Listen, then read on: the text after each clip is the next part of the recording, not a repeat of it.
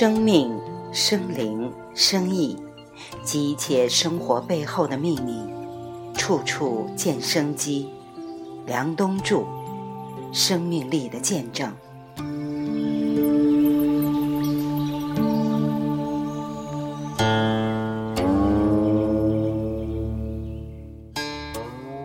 另外一位我喜欢的老师就是李可老师。李老师真是太可爱了。李老特别累，累到以前看病，整个中医院每天恨不得都是他一个人撑起来的。累到中午连饭都没得吃，就只能买雪糕吃。他说，好几年中午饭就是吃雪糕。我说吃雪糕太伤阳气了。他说。总比没有吃的强。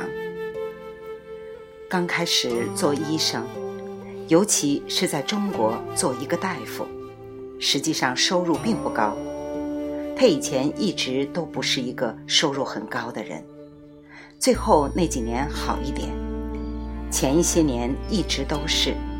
虽然大量治病，但是以前大夫收费都很低，在农村经常还贴钱。恨不得一年有半年的时间，晚上十二点钟被人敲门敲醒之后，翻山越岭走路去给别人看病。那个时候也没有什么交通工具，一个人晚上十二点钟来找你，肯定是要命的病，赶紧去。那个时候师母经常和他一起去的时候背着米，有些人家里连饭都没有。说那些人都不是看病，是快饿死的。李老就是带着师母给人家熬药，给人煮饭，看他吃好了之后才回来。就这样很多年，在山西那个地方，我听李老说，有一次他看病累了之后，在街上逛，看见人家下棋，他就蹲在那儿看。就是两个人摆棋局，他说最大的快乐就是蹲在那里看人家下棋，看一个下午也没说话，站起来就走了。就是这种救了无数人命的老先生，在他过世的时候去了很多人，平均每个人磕了大概最少四五百个头，因为他们那儿有一套仪式。平均每个人整个仪式下来磕四百到五百个头，那是一种什么样的力量，让这么多陌生的人磕几百个头？那个时候你就知道，他所做的一切都被显现出来了。我觉得我有幸在这些年碰见过这些老先生，而且都拜他们为师，包括最近碰到的。蔡志忠老师，都让我们看到了一种生命的快意恩仇，或者叫快意慈悲，生命的快意慈悲。蔡志忠老师提到当年他的好朋友古龙，那也是一个愉快的人，经常喝完酒之后，第二天就没搞交。古龙那时候写书已经很赚钱了。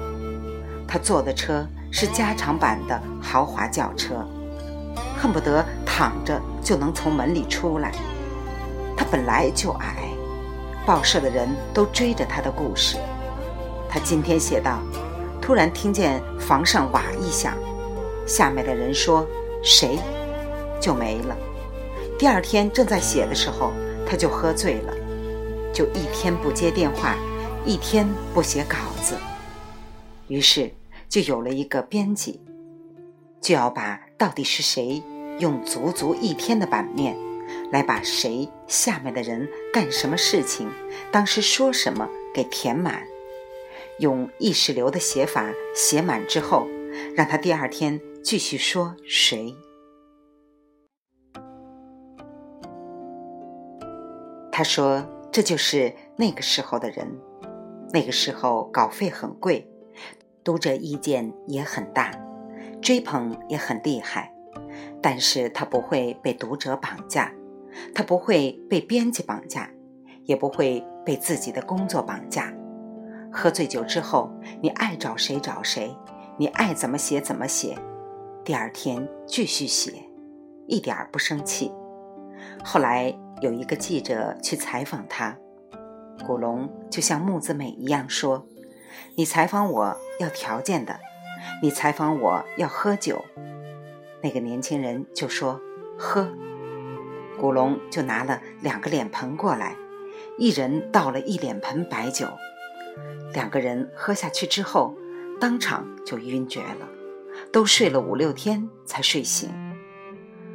蔡老师曾经说过，许多人都以为生命很长，其实生命很短，要至心一处，真于至善。蔡志忠老师跟我说，我一想到我跟这些人混，可能活不长，赶紧走，他就离开台湾了。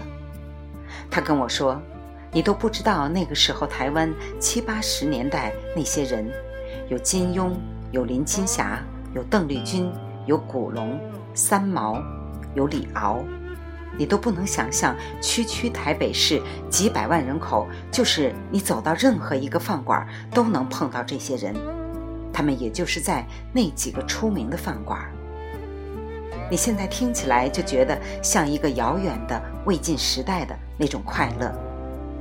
他说，也就是在七八十年代，这些人都还在，而像这样的人，现在在哪里呢？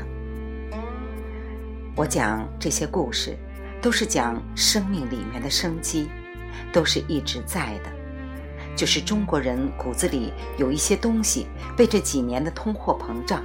被各种有毒食品吃傻了，被各种塑料吃傻了，被各种食物添加剂吃傻了。但是，其实中国人骨子里是有一种东西的。人人是孔子，是孟子，是庄子，是释迦牟尼，是慧能，是岳飞，他们都在。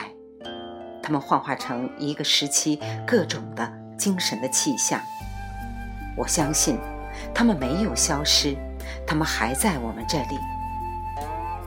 如果你读到我以上讲的这些东西，感到了一种冲动，说明它在你的身体里面，就是野火烧不尽，春风吹又生。三五十年、七八十年，弹指一挥间，中国人最后还是会变成那个样子。就是那种气象。